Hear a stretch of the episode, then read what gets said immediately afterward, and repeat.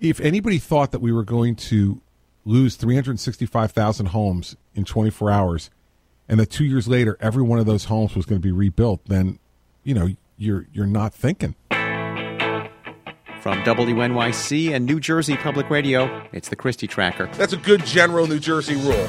It looks stupid, it is stupid. Screaming at people at gas stations is a New Jersey tradition. When you're going through hell, keep going. I think, like everybody else, I am ready to get rid of this damn snow. This is the Christie Tracker podcast. I'm David Furst. At the top of the show, we heard an excerpt from this week's Ask the Governor on New Jersey 101.5 with uh, Governor Christie talking about Sandy recovery. And he announced on Monday that Richard Constable was leaving the administration, a man who has faced intense scrutiny for the way his department handled recovery efforts. We're going to speak about that with Heather Haddon, reporter with the Wall Street Journal, just a bit later. But first, we are here with Matt Katz, who covers Chris Christie for WNYC and New Jersey Public Radio and Tom Moran, the editorial page editor for the Star Ledger. And another thing on the Ask the Governor show this week, Christie uh, spoke about running for president. In particular, he spoke about the possible timing of his announcement. You know, as I said before, late spring, early summer.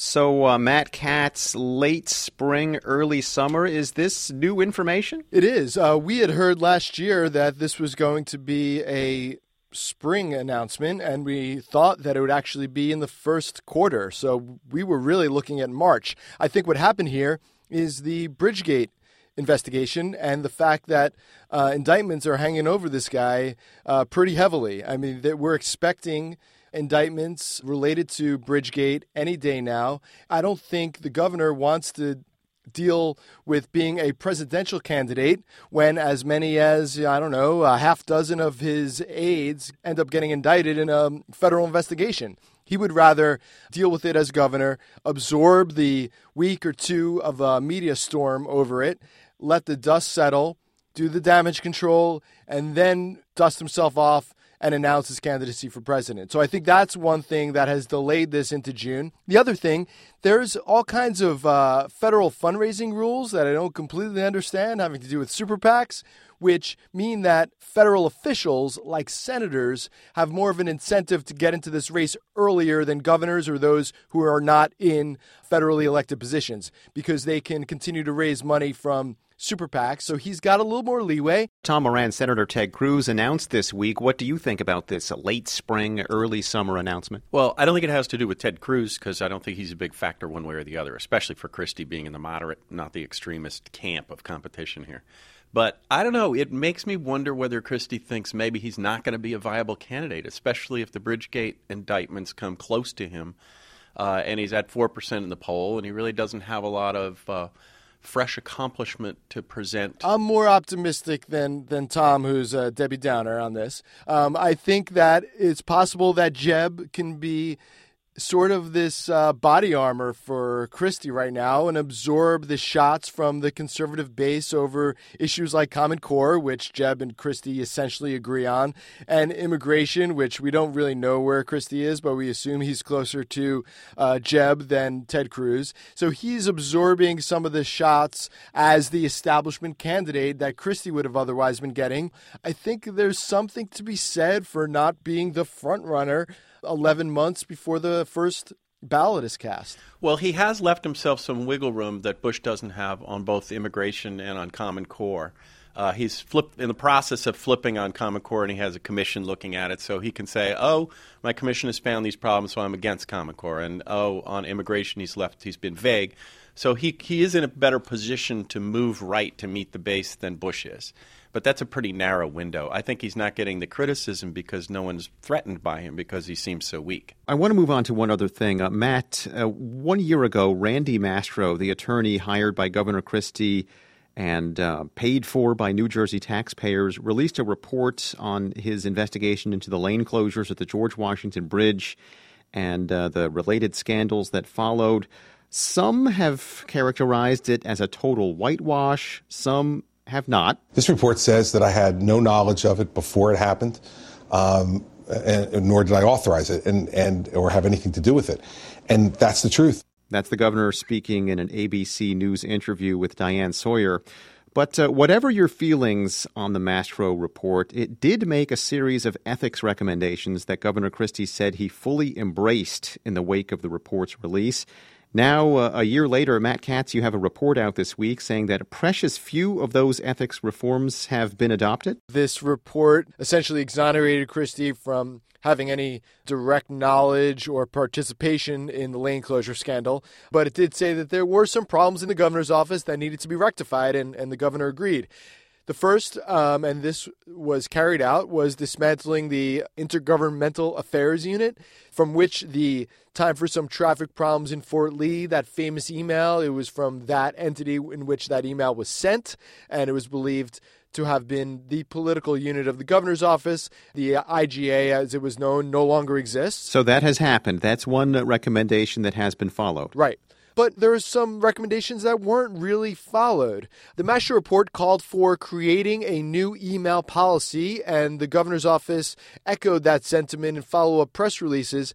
What happened was no new email policy was created for the governor's office. The state government employee policy on communications has nothing about using work email on personal accounts. Now, this is very important and very key to the whole Bridgegate thing because remember and very timely. Absolutely. I mean if anybody's following the whole hillary clinton saga about whether or not she was doing state department business on personal email accounts um, then they're familiar with this issue. The issue is that government employees can try to get around public records laws by using their like Yahoo and Gmail accounts instead of their work accounts.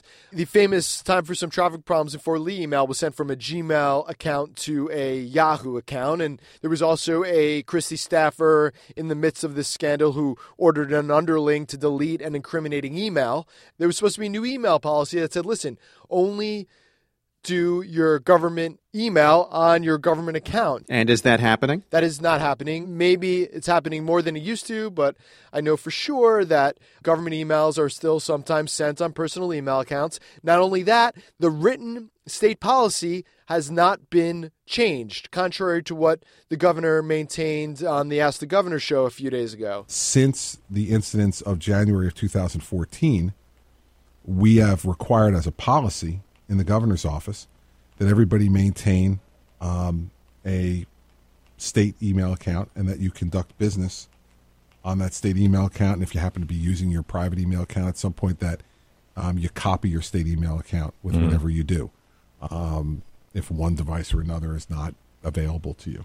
So that's a new policy change that we've made. What has been changed is the legal guidance the governor's spokesman told me what they tell their employees about how to handle email. That has strengthened in accordance with the Mastro Report recommendations, but that guidance is confidential. They said it's attorney client privilege, so they wouldn't provide it to me.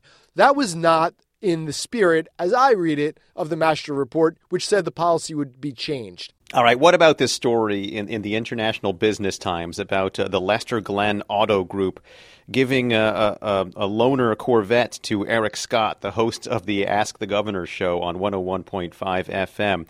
Uh, this was based uh, on banter between the governor and Scott on a previous show where the governor uh, almost jokingly said Lester Glenn should make it happen. I mean, maybe you can get something from the Lester Glenn Auto Group. Maybe. How about a new car from the Lester Glenn Auto Group oh, for Eric Scott? Yeah, yeah, yeah. Okay. Yeah, I think a nice Corvette would do him right. Red seems cliche. No, I, I don't How think you that? should get red. Yeah, I, I, like maybe like maybe the dark blue, the metallic dark blue. Yeah, yeah has a little sparkle nice. to it. Yep. Yeah, mm-hmm. you know. This is an unbelievable story. This is the main outlet the governor uses to speak to the people of New Jersey. 101.5 is monthly call-in show there. And he on the air suggests that the sponsor of the show give Eric Scott a car, and they do for a month, a loaner, a Corvette. Now, most real journalists, if a source would say, "Let me buy you a deli sandwich," would say, "Absolutely not. I can't do that. I can't accept any gift from someone to get a Corvette from a month for a month."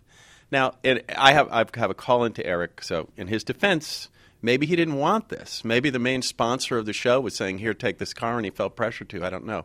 But you can't present yourself as a journalist and take a free Corvette for a month. It's just way over the line. It's not a close call.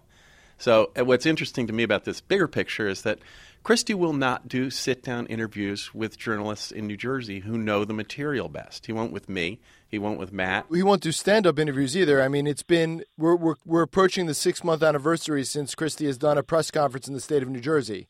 That's what I'm more offended about, that we haven't had access to him since the beginning of October uh, uh, 2014. And the only time that New Jersey press are, are, able to talk to him are when he's coming in and out of events around the country. And then he does not want to answer New Jersey issues. I take your point on the press conferences. I've been covering this stuff for many, many years, and there's been no governor who comes close to him as far as not speaking with the press. But I think there's a big difference between a sit down interview for a half hour where you can ask the governor follow up questions about the mess that New Jersey is in when it comes to housing and transportation. It's bad. It's outrageous that he hasn't had a press conference in over six months. But it's also outrageous that he doesn't do sit down interviews with the state's uh, leading reporters for many years. It's outrageous. Matt, uh, I'm sorry, no Corvettes for us. We're clearly working for the wrong station. But uh, Matt Katz, who covers Chris Christie for WNYC and New Jersey Public Radio, Tom Moran, editorial page editor for the Star Ledger. Thanks again. My dented Toyota is my destiny, I'm afraid. The keys are in it, and uh, it's blue, your color, and it's a hot car, and uh, uh, we hope you like it. Adam, that's awesome. This is the Christie Tracker podcast. I'm David Furst. This week, Governor Christie announced that Richard Constable, Department of Community Affairs Commissioner, was leaving the administration for a job in the private sector. Constable has faced intense criticism for the way his department has handled the state's Sandy recovery efforts. We're joined now by Heather Haddon, reporter for the Greater New York section of the Wall Street Journal. Welcome, Heather. Oh, thanks so much. Heather, you co wrote an article uh, about two weeks ago for the Journal that focused on the Department of Community Affairs uh, Sandy recovery efforts and looked at the thousands of New Jersey homes damaged by Sandy that have yet to be fixed. And you quoted an unnamed senior official in the Christie administration describing the administration's Sandy recovery efforts as a disaster. To, be fair, uh, states, when they experience one of these disasters, are starting from scratch. So typically they have no experience in handling a major disaster like this and how to run a ground up operation and work with the federal government, which has a lot of rules and restrictions on how to take federal funds. But uh, New Jersey really did seem to suffer from a lot of uh, issues in its startup. So. And basically, you're, you're dealing with a massive problem, thousands of people out of their homes, tremendous amount of damage, federal bureaucracy, delays in federal money arriving, local zoning issues. This week on his monthly radio call in show, Ask the Governor on New Jersey 101.5, uh, Governor Christie responded to a question from host Eric Scott on, you know, what would he do differently next time? What would he tell uh, another state that's hit by the next storm? There is pressure to rush significantly in selecting the people who will help you to run these programs, and you want to start going as quickly as possible. And you need to take a deep breath and, and take a little more time in that process. That was the furthest I've ever heard the governor go and sort of admitting that maybe there was things that they could have done better. This is the first time I've ever heard him say that there were some administration issues and in the rush to select contractors and folks to head up this major effort, maybe some choices were made that weren't exactly ideal. I think maybe that was correct. As you explained in your article, early in 2014, the administration relieves Richard Constable of uh, most of his Sandy duties and replaces him with Melissa Orsen. How would you characterize Richard Constable's time in this office? You know, he he felt a lot of scrutiny. Um, Richard Constable has worked with the governor for a long time back in his U.S. attorney days. I think they have a very good working relationship and trust. But uh, these are highly technical programs. I mean, in addition to all the Sandy work, I mean, DCA does a huge amount of other kind of things in the state. I think adding Sandy on top of that maybe was beyond his capacity. Heather Haddon, reporter for the Greater New York section of the Wall Street Journal. Thanks for speaking. Thanks so much. The Christie Tracker podcast is a production of WNYC and New Jersey Public Radio, thanks to associate producer Joseph Capriglione. Our theme music is by 29 Hour Music People. You can subscribe to the Christie Tracker podcast on iTunes. You can like us on Facebook, and you can follow Matt Katz on Twitter at MattKatz00. That's Matt, K A T Z. Or Tom Moran at Tom A. Moran. I'm David Furst. Till next week. I want to be the guy who you may say he's an SOB, but 10 years from now, when your pension's there, look up my address on the internet and send me a thank you note.